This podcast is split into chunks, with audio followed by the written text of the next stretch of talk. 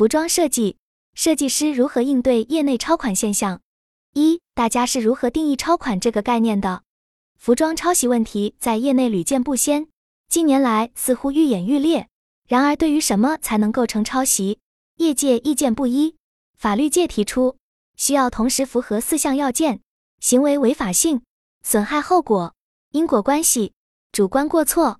也就是说，如果一款服装与已有设计高度雷同，使消费者产生混淆，并且证明抄袭者接触过原作，那么这可认定为抄袭。但在实际操作层面，如何判断实质性相似也颇具难度。完全相同的作品毫无疑问会被视为抄袭，稍有改动是否也属于抄袭，则需要考量差异部分对整体视觉效果的影响。如果区别细微，容易误导消费者，那么也有可能触犯法律。业内一些从业者分析，当前抄袭猖獗的原因有多方面。首先，行业准入门槛较低，许多参与者不重视创新，只看重快速生产和获利。其次，部分品牌完全没有设计部门，直接指使买手抄袭畅销款。再次，缺乏典型案例惩戒，加上消费者难以区分抄袭，让抄袭者可以肆无忌惮。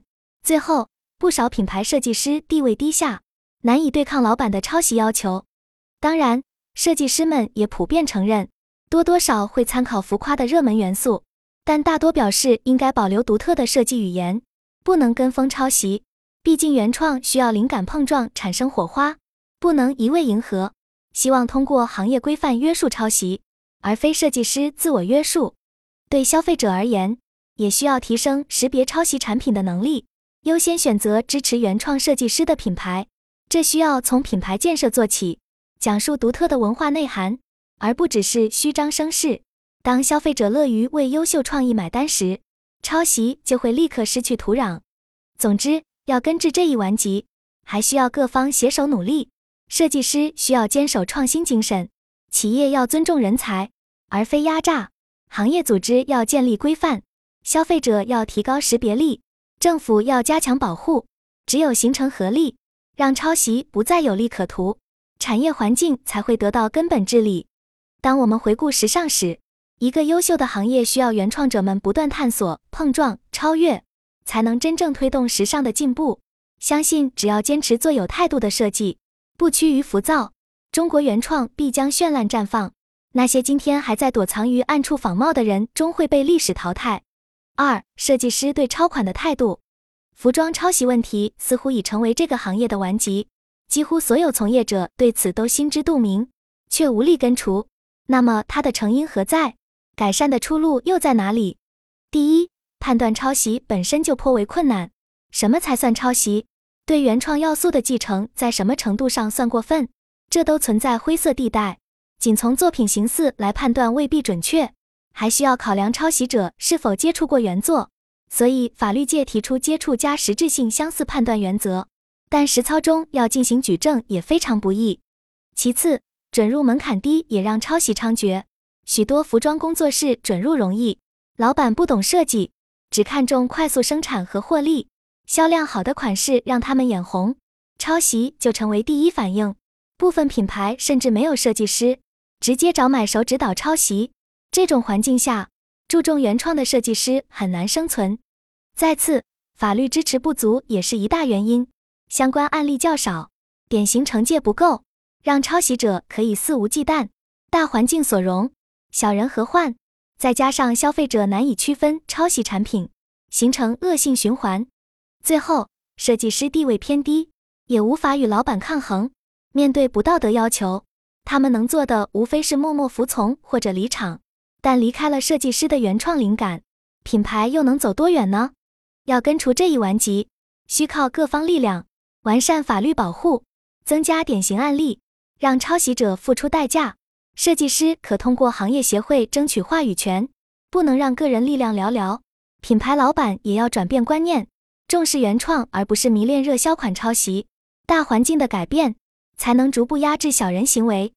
具体来说，各方可从以下几点着手：一、加强行业监管，建立抄袭认定和惩戒机制，形成威慑；二、完善法律保护，支持维权，形成典型案例。三、品牌进行消费者教育，提高识别抄袭能力。四、设计师发挥创新精神，保持独特视角。五、电商平台加强产品筛选，建立举报机制。六、媒体加大抄袭曝光力度，造成舆论压力。七、消费者应优先支持原创设计师品牌。八、企业重视原创设计，而不是简单追求热销款抄袭。九、行业协会争取设计师话语权，不能任由个人消失在系统中。针对国内抄袭现象频发，原创设计师的处境是否艰难这个问题，我们可以从多个方面来进行思考和讨论。首先，产品同质化却会加大经营难度，原创者需要花费更多心力来凸显自己。但是，我们也要注意到，抄袭者的目标用户群体与原创品牌并非完全重合，这类抄袭现象也有助原创品牌进行渠道扩散，实现品牌宣传效果。对实力雄厚的原创品牌来说，这种抄袭反而起到了老司机的作用。所以，关键还是在原创品牌自身的竞争力不断提升。如果拥有独特的品牌文化内涵，强大的产品设计实力，稳固的核心用户群，那么哪怕存在一定抄袭，也完全不会动摇品牌地位，反而可以利用这类事件进行营销宣传，进一步提升品牌影响力。当然，我们也要注意到，有些原创设计师自己也会去参考借鉴甚至抄袭其他设计师，这在刚起步的新人中也屡见不鲜。对于初出茅庐的设计师来说，在学生期间甚至初期从业阶段，参考传奇大师的经典作品也是提高技艺的重要方式。但是待积累一定经验后，必须快速形成自己的设计语言和风格体系，否则很容易落入抄袭的泥潭中难以自拔。当前在抄袭现象中，韩国设计师的作品似乎是抄袭热门对象，这和韩国风格确实更贴近亚洲人审美口味有关。相比之下，日本设计师的作品个性化色彩更浓，相对难以拷贝抄袭，所以选择追随对象时，设计师还是要结合自身实际情况，不要轻易跟风。要使原创设计师在当今大环境中立足，单纯依靠作品本身还不够，品牌运营的能力也尤为关键。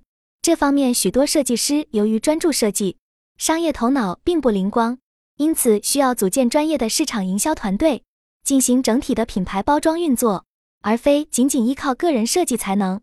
我们也要看到，在当前这个自媒体时代，原创设计师要获得曝光已经比过去更容易，他们可以通过社交账号分享个人生活点滴、设计理念，产生更多病毒式传播。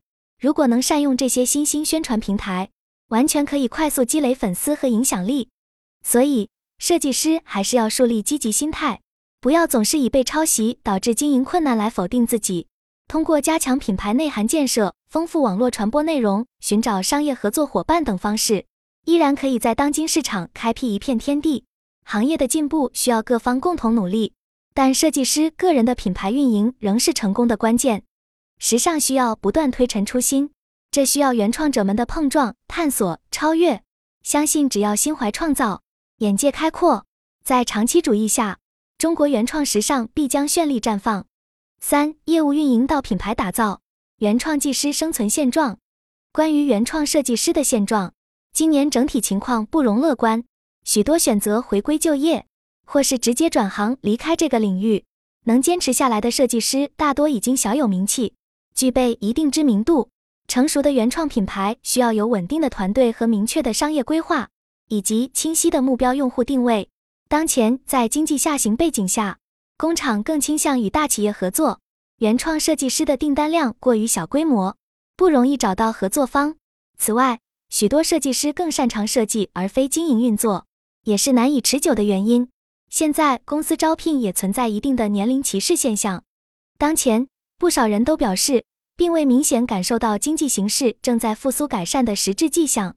今年的市场情况依然艰难严峻，导致这一情况的原因较多，既有需求端出现问题，居民消费能力受到疫情的负面影响，也有供给端面的不确定性增大。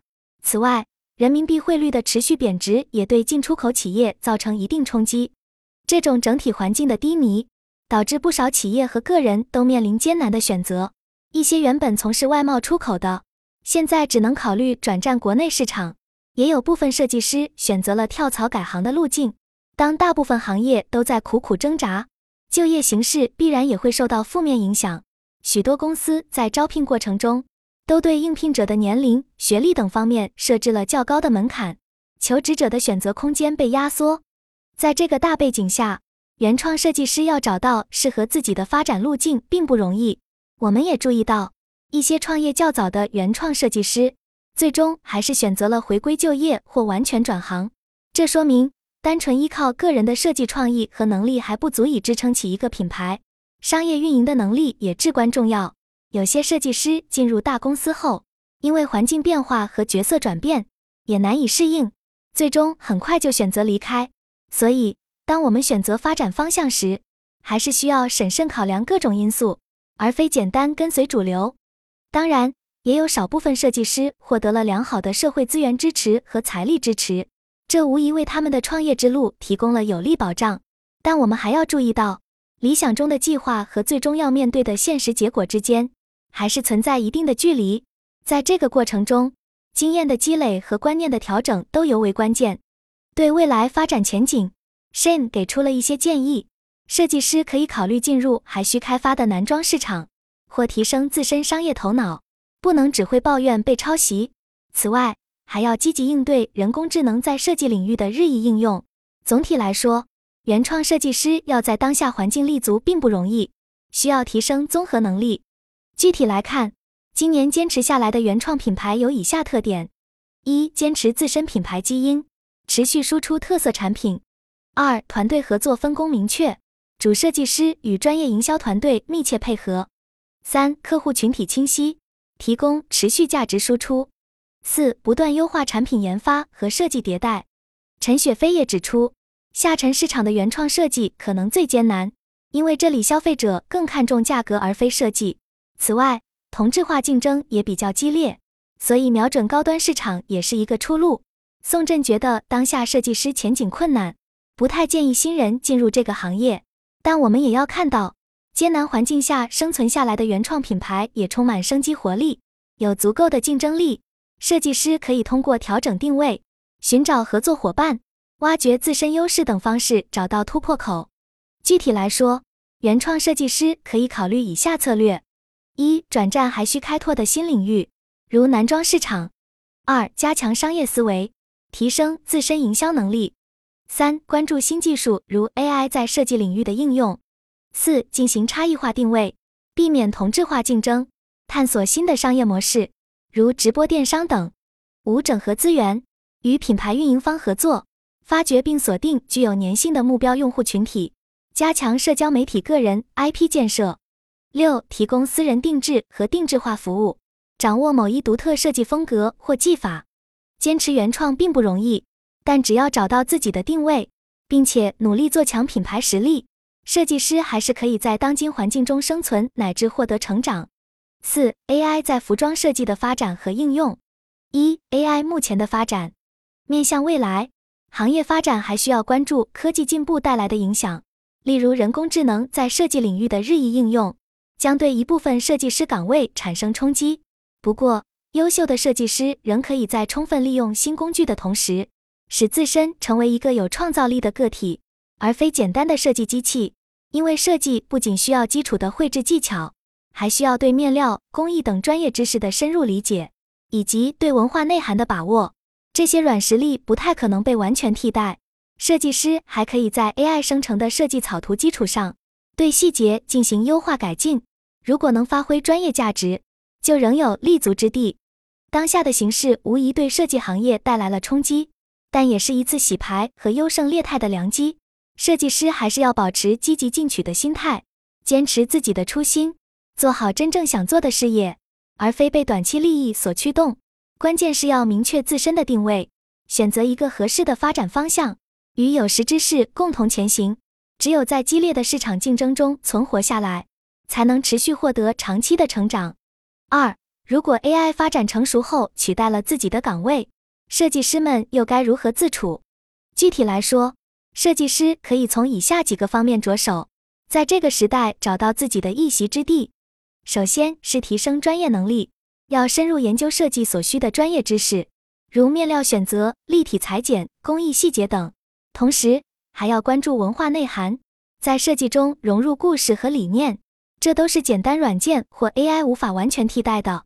其次是洞察用户需求，要细致观察目标消费群体的真实需要和心理，进行差异化设计。不同群体的不同需求，也很难用机械化的模板满足。再次是善用新工具，可以在 A I 生成设计草图的基础上，发挥人的优势，对其进行优化和改进，同时将新工具尽可能融入到设计流程中，提升工作效率。最后是资源整合，设计师可以选择与专业的品牌运营团队合作，将精力更集中放在设计创作上，而其他环节交给团队打理，这样可以发挥各方优势，完成全案设计方案。当然，面对变革和挑战的时代，设计师还需要保持积极向上的心态，只要不断学习和进步，就一定能在这个行业占有一席之地。让我们继续努力，共同推动行业以积极的方式前进。